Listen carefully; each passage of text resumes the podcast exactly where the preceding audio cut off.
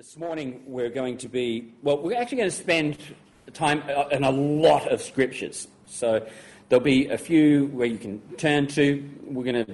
I'll read Luke 20 here in a moment, but our main text we're going to use for the outline will be in 1 Timothy. But we're going to look at a lot of scripture this morning as we pass through this topic this morning on the perseverance of the saints. Let me just check and see if this works. I'm working. No. Okay. I'll just point to you when I need a slide. Is that okay, Susan? Thank you. Or I'll mention something. We can do the slide. Okay. That's good where it's at. Yeah. Okay. So last week we began considering the implications of Luke 21 verse 19. So when Jesus is speaking about the last days and what's going to happen, he speaks in part here about how persecution and trouble will come to the people of God. And at the end of that section, before he moves into the next sign or the next characteristic of the age, he leaves us with this thought in verse 19, which says, "By your patience, possess your souls." We noted last week as we began this thought that phrase, "By your patience, possess your souls," summarizes what we call in historical theology terms, so what we've called it for many, many, many years, is the perseverance of the saints. Said last week, I think a better way to talk about all we're going to do is just to call it the doctrine of eternal life, because it covers all of those things. And so last week, as we started talking about this, we noted that there were kind of two perspectives that we have to look at.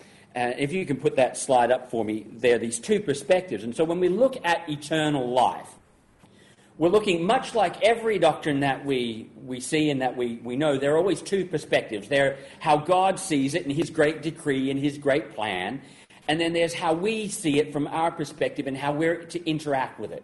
So just like in salvation, we know that God decrees salvation, he elects and he calls people to salvation. But then it is our responsibility to believe and repent. And that's what brings us to salvation. So in the final events of salvation, when God is bringing it to its end, there is still two perspectives to that, and the way we see it are two things at work. From God's side of things, he is preserving. That is, he is going to keep us and keep us safe from beginning to end. That is his duty, that is his promise, that is what he has said he would do. But from our perspective, while we are certain that God is going to keep us, we have a responsibility to persevere or to endure in the faith. And so as we saw last week, our statement of faith reads it like this, and you can read along with me here, because it kind of summarizes this whole point and shows us these two things. It says, "We believe that such only are real believers as endure to the end, that their persevering attachment to Christ is the grand mark which distinguishes them from superficial professors, that a special providence watches over their welfare, and they are kept by the power of God through faith unto salvation." So it expresses those two thoughts, that there is the preserving power of God, but also the perseverance of the saints, the enduring work. So last week we talked about God's side of it, that he keeps, that he preserves the faithful. He preserves those that are his. Now we want to see how it looks from our perspective, the perseverance part, the enduring part of what that means. This is our responsibility to endure.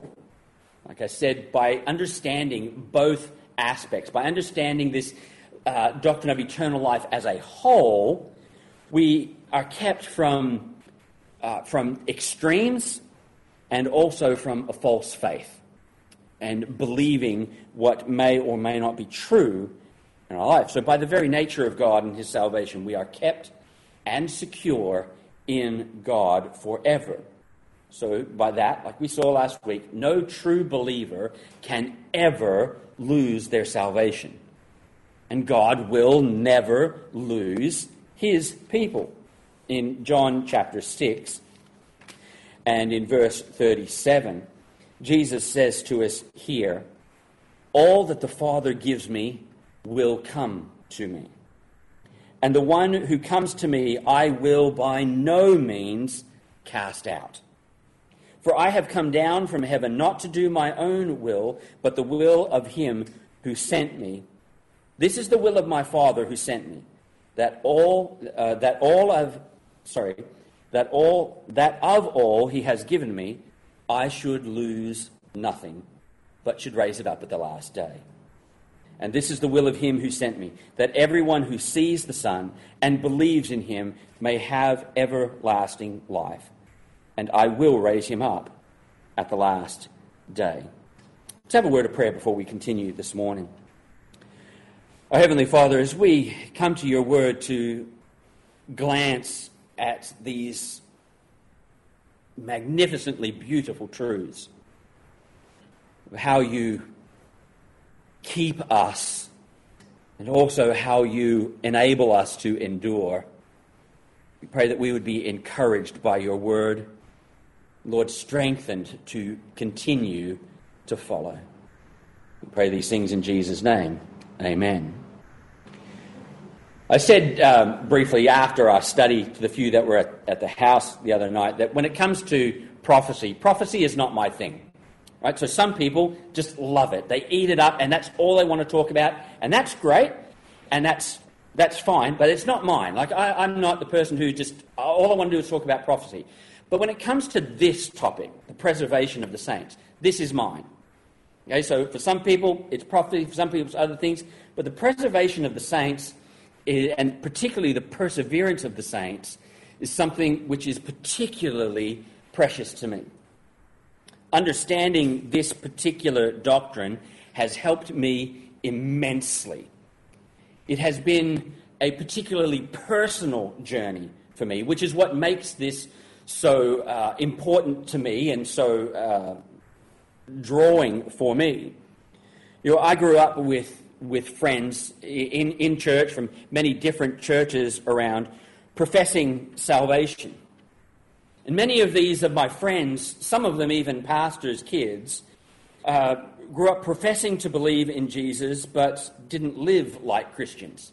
They didn't look like it. They didn't serve. They didn't really do anything which showed that they looked like believers. And sadly, by adulthood, only a handful of my friends growing up were still in church or still claiming to be believing.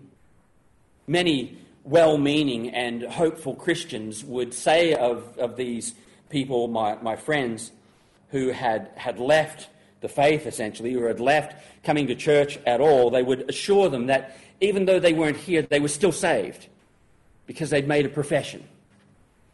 This never sat well with me. It never made sense to me.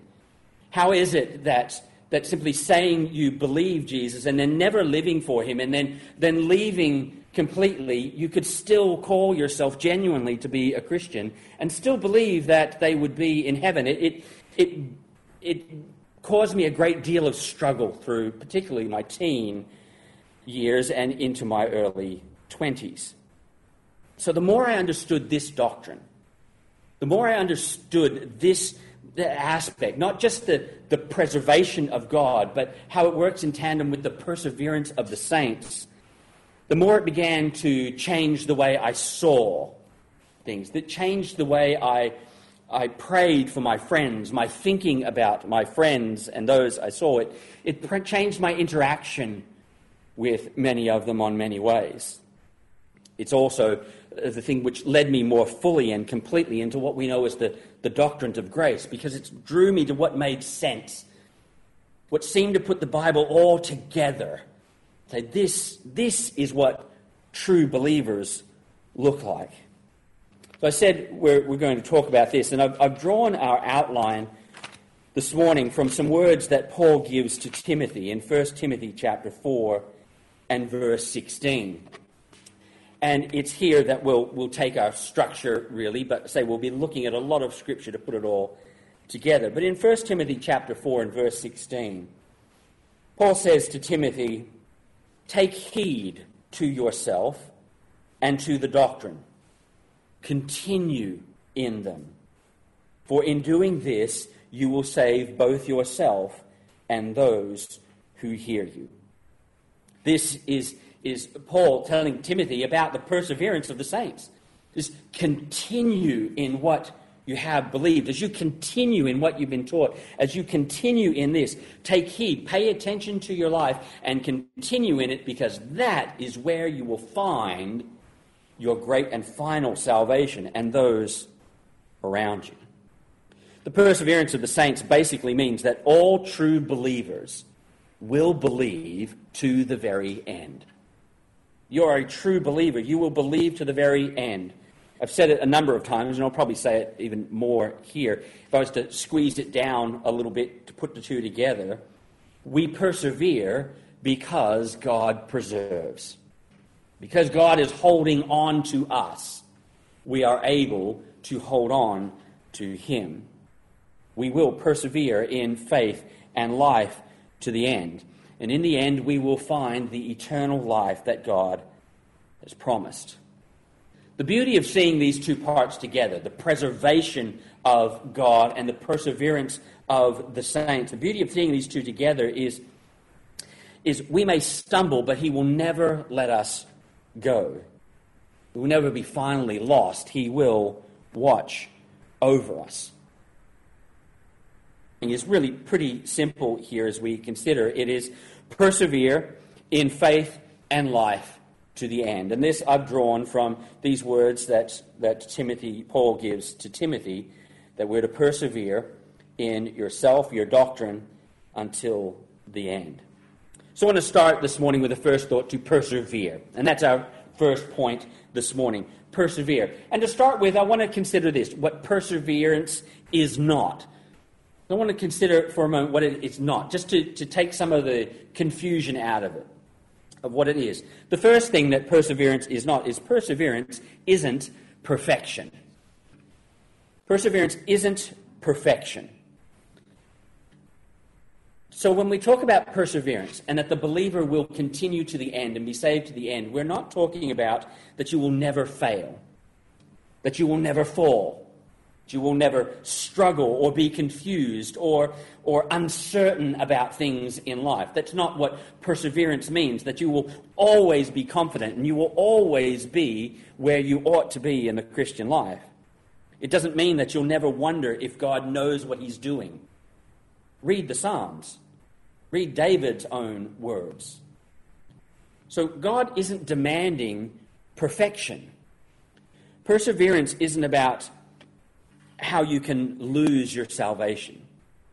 So it's not about if I just keep going, but if I make a mistake, then I'll lose it and I've got to start again. That's not perseverance. That's not endurance. Perseverance is about, well, it's about sanctification. It's about a progress toward perfection. So it's not about being perfect, but about progressing toward perfection. It's a perfection that comes in eternal life. Now that progress toward perfection may be slow at times, but you will get there in the end. Charles Spurgeon, a great preacher in London many, many years ago, described it like this. By perseverance, the snail reached the ark. That is, he got to salvation, but it was slow. And that's what it is for the life of the believer. We will get to the end.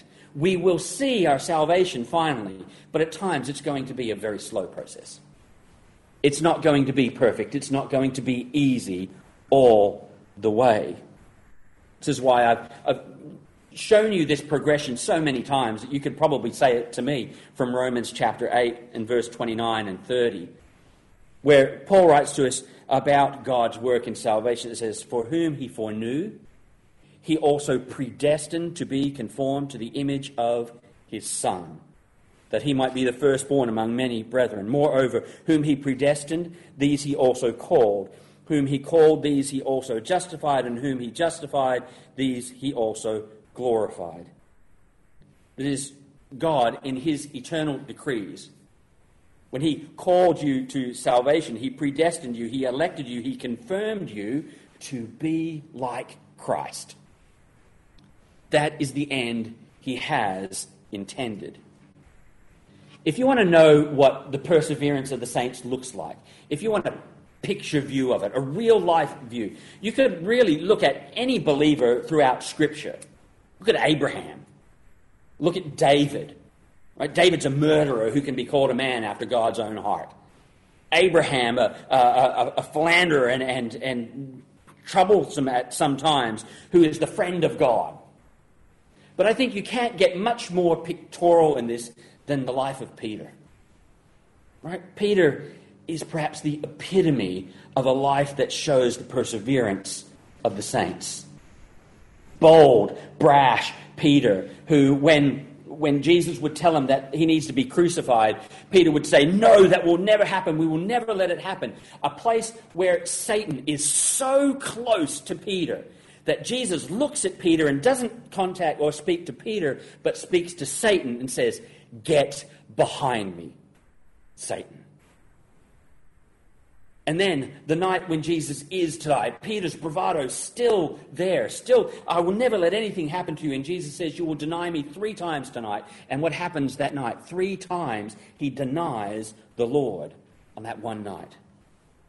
Rocked so much in his faith by all that went on, that after Jesus dies, he and the disciples are sitting around and he says, "That's it. I'm going back to fishing. I'm no longer going to do this disciple thing. I'm going to be a fisherman." And then in the morning, Jesus shows up.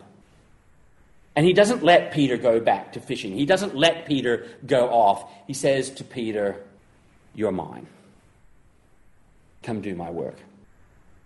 And Jesus restores him and brings him back in. And then we know what happens to Peter after this. Yes, there's still ups and downs in Peter's life after this.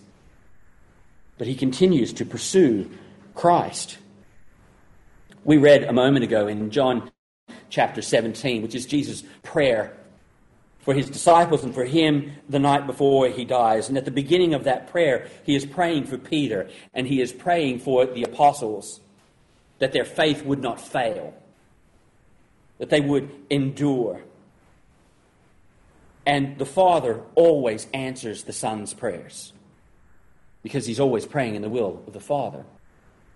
And the verses we read a moment ago at the end of that are not Jesus just praying for the apostles or praying for himself that night. They are Jesus praying for us, that we would endure to the end. And what Jesus prays always gets answered. He prays for those that will follow. Perseverance is not perfection. Secondly, perseverance isn't just a profession of faith. Perseverance reminds us that true salvation comes by more than just a profession, by more than just saying the words. This, out of all the things, this is what I saw the most in the people around me, in many of the churches and people around me, was this idea about perseverance or salvation being by profession. The idea that once saved, always saved, no matter what. This usually relied on someone making a profession of faith at some point, maybe at a camp or maybe at a revival or in a church service, or they sat down with someone and they said a prayer, or maybe they read a tract. At the back of the tract, it had a prayer. It says, "If you believe this, pray this prayer." And then at the bottom it says, "If you prayed this prayer, you are a believer, you are saved." These are dangerous things. I heard a preacher once. I went to a big meeting and I heard a preacher once, and you can ask Kirsten, I left that meeting so angry. Because as I sat there and I listened to him preach, he didn't even preach about the gospel. But then at the end, he gave this invitation and he called people to if they wanted to be saved, to follow him in this prayer. And he prayed this prayer and people followed. And he said, "If you said that prayer with me, stand up." So people stand up across the auditorium and he says, "If you prayed that prayer and you believed it, you are saved forever." Now, he had no idea what went on in those people's lives. Now, after this, so he says a prayer and he calls them all to come forward. Now, Kirsten at that time, she was doing some sign language, and so she was called forward to help one of these young ladies afterward. Now, this young lady who had stood up and who had said, I prayed that prayer, when she went back with Kirsten and Kirsten started talking to her about what was happening, she had no idea what had just happened. So Kirsten had to start again. This is the gospel. This is what you need to believe. It pains me how many people left that meeting that night believing they were saved because somebody stood up there and told them they were, and they had no idea what they were doing. This is why this is my passion. Because it's not just a profession. It's not just saying the words. It's got to be more than that. It has to be more than that. The Bible says more than that. The Bible says that genuine salvation comes when you believe that God is God. And I am not. When you believe that you are a sinner in need of God's rescue, that you need his salvation, that you admit that you need his forgiveness, and then you spend your life pursuing him. It's not just a profession, it's a life. So that's what perseverance is not. It is not perfection, and it is not profession. What is perseverance?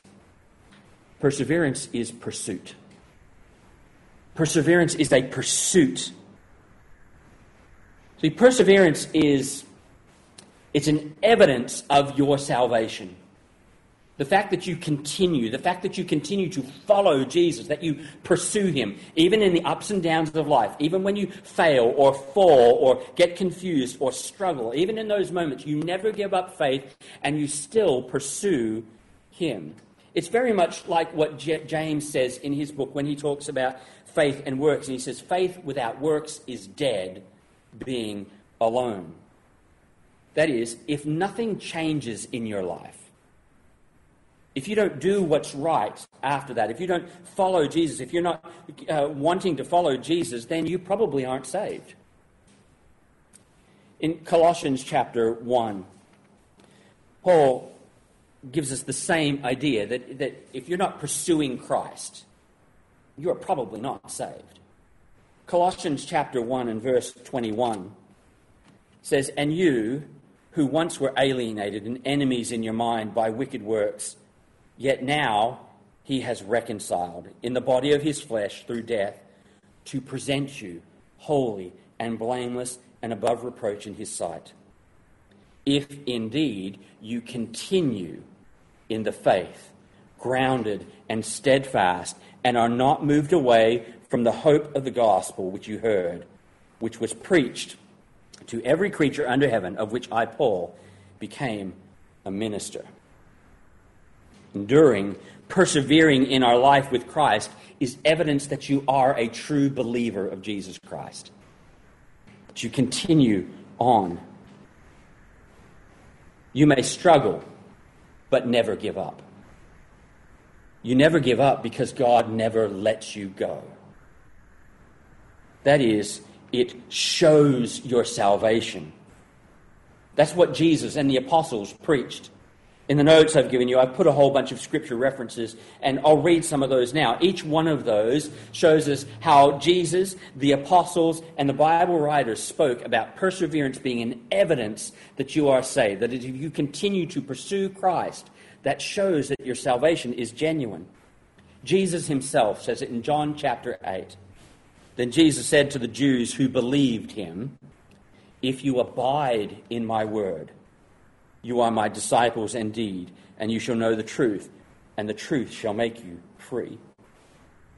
Paul knew it to be true in his own life, which is why he put so many things in his life to make sure he followed Jesus. He would say in 1 Corinthians 9, "But I discipline my body and bring it into subjection, lest when I have preached to others, I should become disqualified." He says, I'm going to keep an eye on my body. I'm going to keep pursuing Christ so that in the end, I am not a reprobate. He would say the same thing to Timothy 2 Timothy chapter 2, if we endure, we shall also reign with him. The writer of the Hebrews says it this way, seeing then that we have a great high priest who passed through the heavens, Jesus, the Son of God, let us hold fast our profession. Hold fast. That's why John wrote his first letter. 1 John is all about the confidence and the certainty we can have in our salvation, that those that believe will be saved. He wrote that so that we would have assurance, so that we would have confidence. And he gives a whole list of things which will reveal in your life that you can have confidence in your salvation. Read through 1 John and you'll find a whole list of those things. He says, if you want to know if you're saved, you should see this in your life. If you want to know if you're saved, you should see this in your life and this in your life. And he brings it to its conclusion, saying, these things I have written to you who believe in the name of the Son of God, that you may know that you have eternal life and that you may continue to believe. Over and over and over and over again in scriptures, Jesus and the apostles teach us that our perseverance is what shows the genuineness of our salvation. So perseverance is a constant pursuit of God. It shows we're saved. In Philippians chapter 3, again, probably familiar verses because I refer to it often, but in Philippians chapter 3, Paul speaks of the Christian life like this.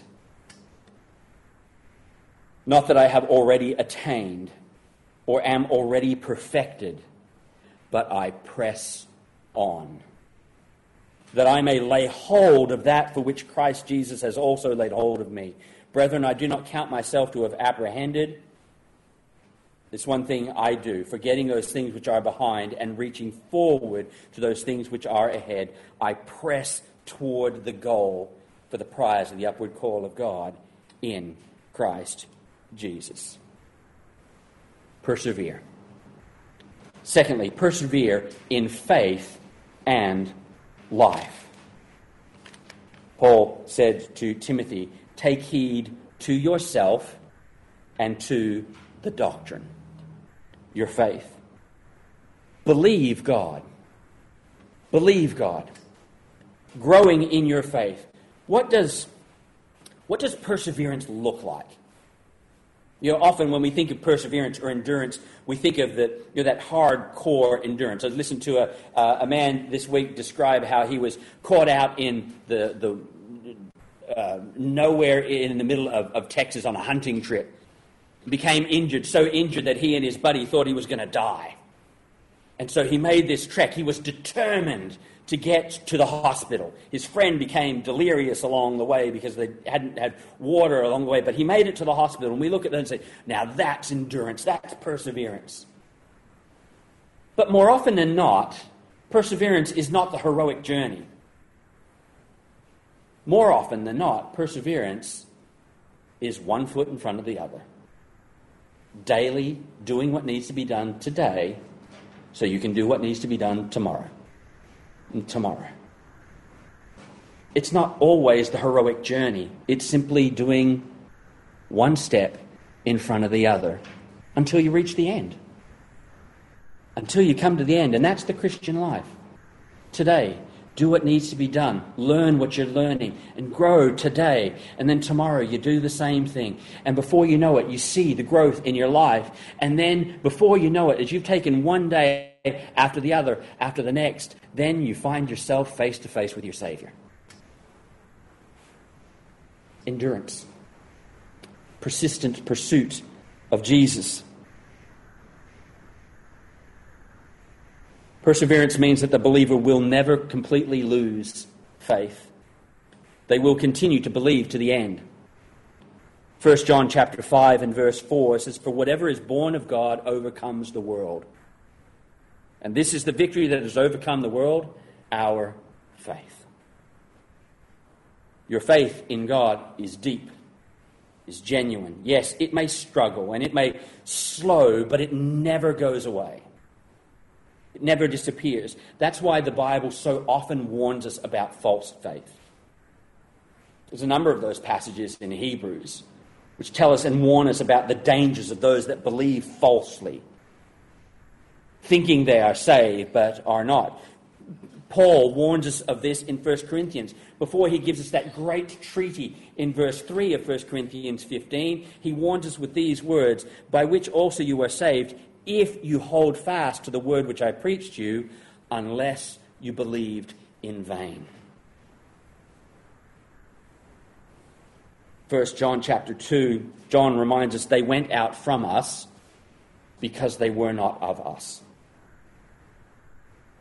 Why did so many of my friends leave the faith? Because they were never in it to begin with. That's the hard reality. They were never in it. They went out from us because they were not of us. This is why when we see people fall away, we must pray for their repentance. True believers' faith is always growing, even through adversity. So grow in faith and growing in truth. The true believer will be studying God's word, taking it in, being nourished by it, and growing in their understanding of God's word.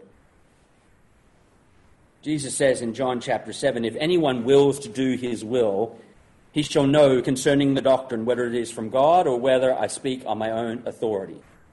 That is, those who want to know the will of God will be guided to understand the will of God.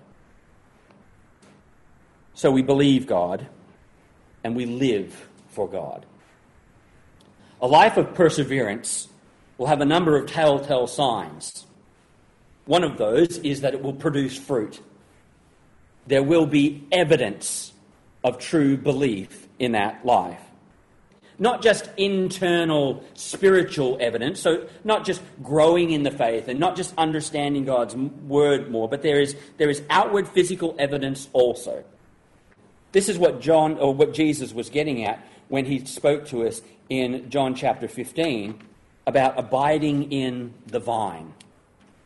So he says in John 15 in verse 8, "But by this my Father is glorified, that you bear much fruit. So you will be my disciples." And then verse 16, he says, "You did not choose me, but I chose you and appointed you that you should go and bear fruit, and that your fruit should remain." There should be external evidence. There should be something in your life which shows that you are genuinely believing. If you abide in him, there will be evidence. You'll produce fruit. Secondly, you'll pursue holiness. 1 John chapter 1, verse 8 talks about how we understand sin and how we see sin. It says, "If we confess our sin, he's faithful and just to forgive us of our sin and cleanse us from all unrighteousness." He says, "But if you say you have no sin, you deceive yourself and the truth is not in you, and you make him to be a liar." Chapter 2, if you know that he is righteous, you know that everyone who practices righteousness is born of him. That is, our life will be a pursuit to live more and more like Christ, to be seen, to be more holy. Produce fruit, pursue holiness. Thirdly, you'll practice good works. Jesus tells us in John 10 that his sheep know his voice and they follow him. That is, they do what he does. They go where he goes. Ephesians chapter 2, verse 8 through 10. We know verse 8 and 9 very well, many of us. "For by grace you are saved through faith, and that not of yourselves, it is a gift of God, not of works, lest anyone should boast." Verse 10 says, "Where you were created, his workmanship, to good works, which God has before ordained that you should walk in them." That is, God saved you by his own great grace and has given you the faith to believe. Now, having saved you from sin, he is expecting that in that life there should be good works. We should see what's going on. Persevere in faith and life to the end. To the end. Live with confidence.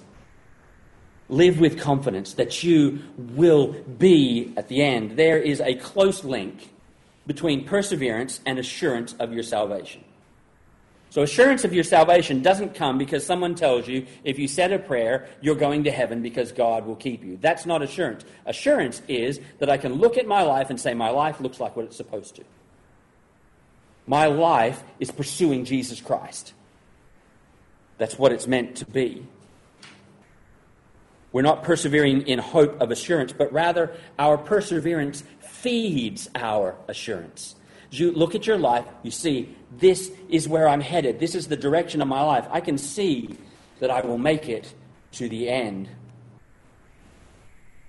Paul reminds us in 2 Corinthians chapter 13, examine yourselves as to whether you are in the faith. Test yourselves. The persevering saint will keep a close watch on their life. They'll be looking at their life, seeing how it measures up to Jesus Christ, seeing how it needs to change, how it needs to grow. We will be examining ourselves. In 2 Peter chapter 1 and verse 3, it says, as his divine power has given to us all things that pertain to life and godliness, through the knowledge of him who called us by glory and virtue, by which have been given to you exceedingly great and precious promises, that through these you may be partakers of the divine nature, having escaped the corruption that is in the world through lust. But also, for this very reason, giving all diligence, add to your faith virtue, to virtue knowledge, to knowledge self-control, to self-control perseverance, to perseverance godliness, to godliness, brotherly kindness, and to brotherly kindness, love. For if these things are yours and abound, you will be neither barren nor unfruitful in the knowledge of our Lord Jesus Christ. For he who lacks these things is short-sighted, even to blindness, and has forgotten that he was cleansed from his old sins.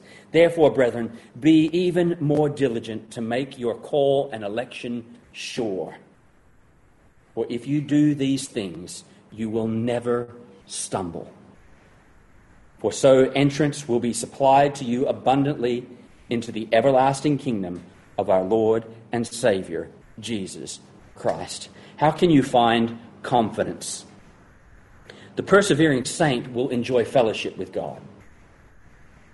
The persevering saint has their prayers answered because we ask in the will of God. The persevering saint longs for the return of Jesus. There is practical evidence too. We will become more discerning. Our lives will become more righteous as they look. We will see the fruit of the Spirit amplified in our lives.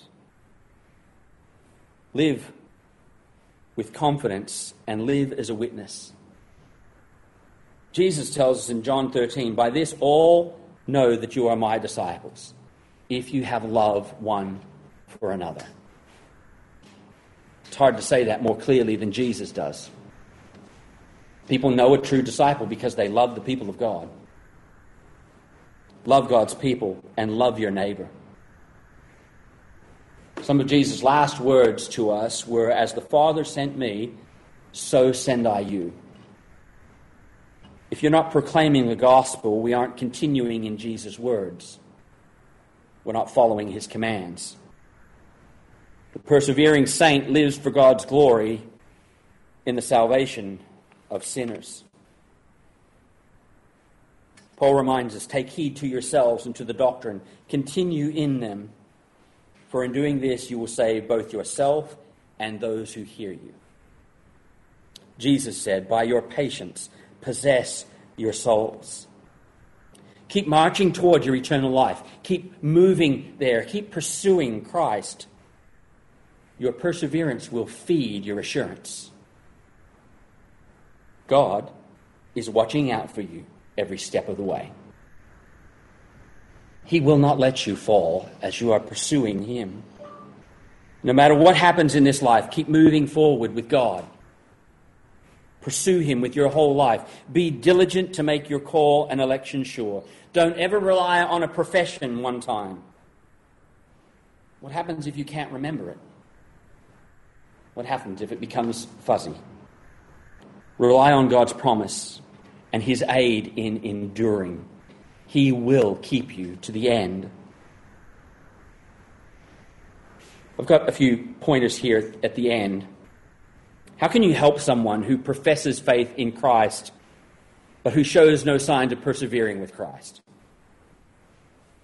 What could I have done better for my friends? Pray for them. Pray for repentance. Pray for awakening. See, I've said this many times. In circumstances like this, you can do nothing better than pray for their repentance, because it doesn't matter whether they're saved at that point genuinely and just drifting away in their own sin and need to be brought back, or whether they are not saved at all. Either way, they need to repent and come back to God. Pray for their repentance and pray for their awakening. Maybe you need to encourage them and bring them along to church. They come hear what the gospel is. Be with me. Let me help you understand it. Talk with them about spiritual things, about the Bible. Spend time speaking with them about these things as you have opportunity. Let them see what a life that lives for Christ looks like. Be a living example. Let them see that. Let them see the love of Christ flow from you, the pursuit of Christ, what that looks like in a life. Talk about heart matters, not just duty. It doesn't matter if they're doing the right things or if they appear to be doing the right things. What does their heart need? And when the time is right, I mean it, when the time is right. There are times when it is not right because it can make things worse. But when the time is right, as best as you know, let them know your concern. Say, look, I'm not sure that you're genuinely saved. We need to talk about this. I have seen this at work in my own friend's life. I have two of my closest friends. Grew up believing they were saved. Both of these actually were pastors' children. Different churches, places. They acted like they believed. They did the right things as they thought they should. Because of a profession of faith they made when they were children, they were told they were believers. They were convinced for many, many years that they were believers in Jesus Christ. Both of them, in different ways and expressed in very different ways, rebelled and left their churches and got angry at God, got angry at God's people in different ways. In time, God brought people into their lives that patiently and prayerfully helped them understand that they needed salvation, that they weren't saved. By God's great glory, both of them are children of God today, and they know it. Their lives have changed. Their families have changed. They pursue God with a genuine concern for people. We can indeed, as Paul says here, both save yourself and those who hear you. Persevere. Endure. God will not let you go. Let's pray. Our Heavenly Father, thank you for your word, for its truth, how it guides us and directs us into all we need to know and gives us the confidence in what we believe and what we know you will do and who you are. Dear God, thank you that as we genuinely put our faith and trust in you, that we can be absolutely certain because of your promise that you will never let us go.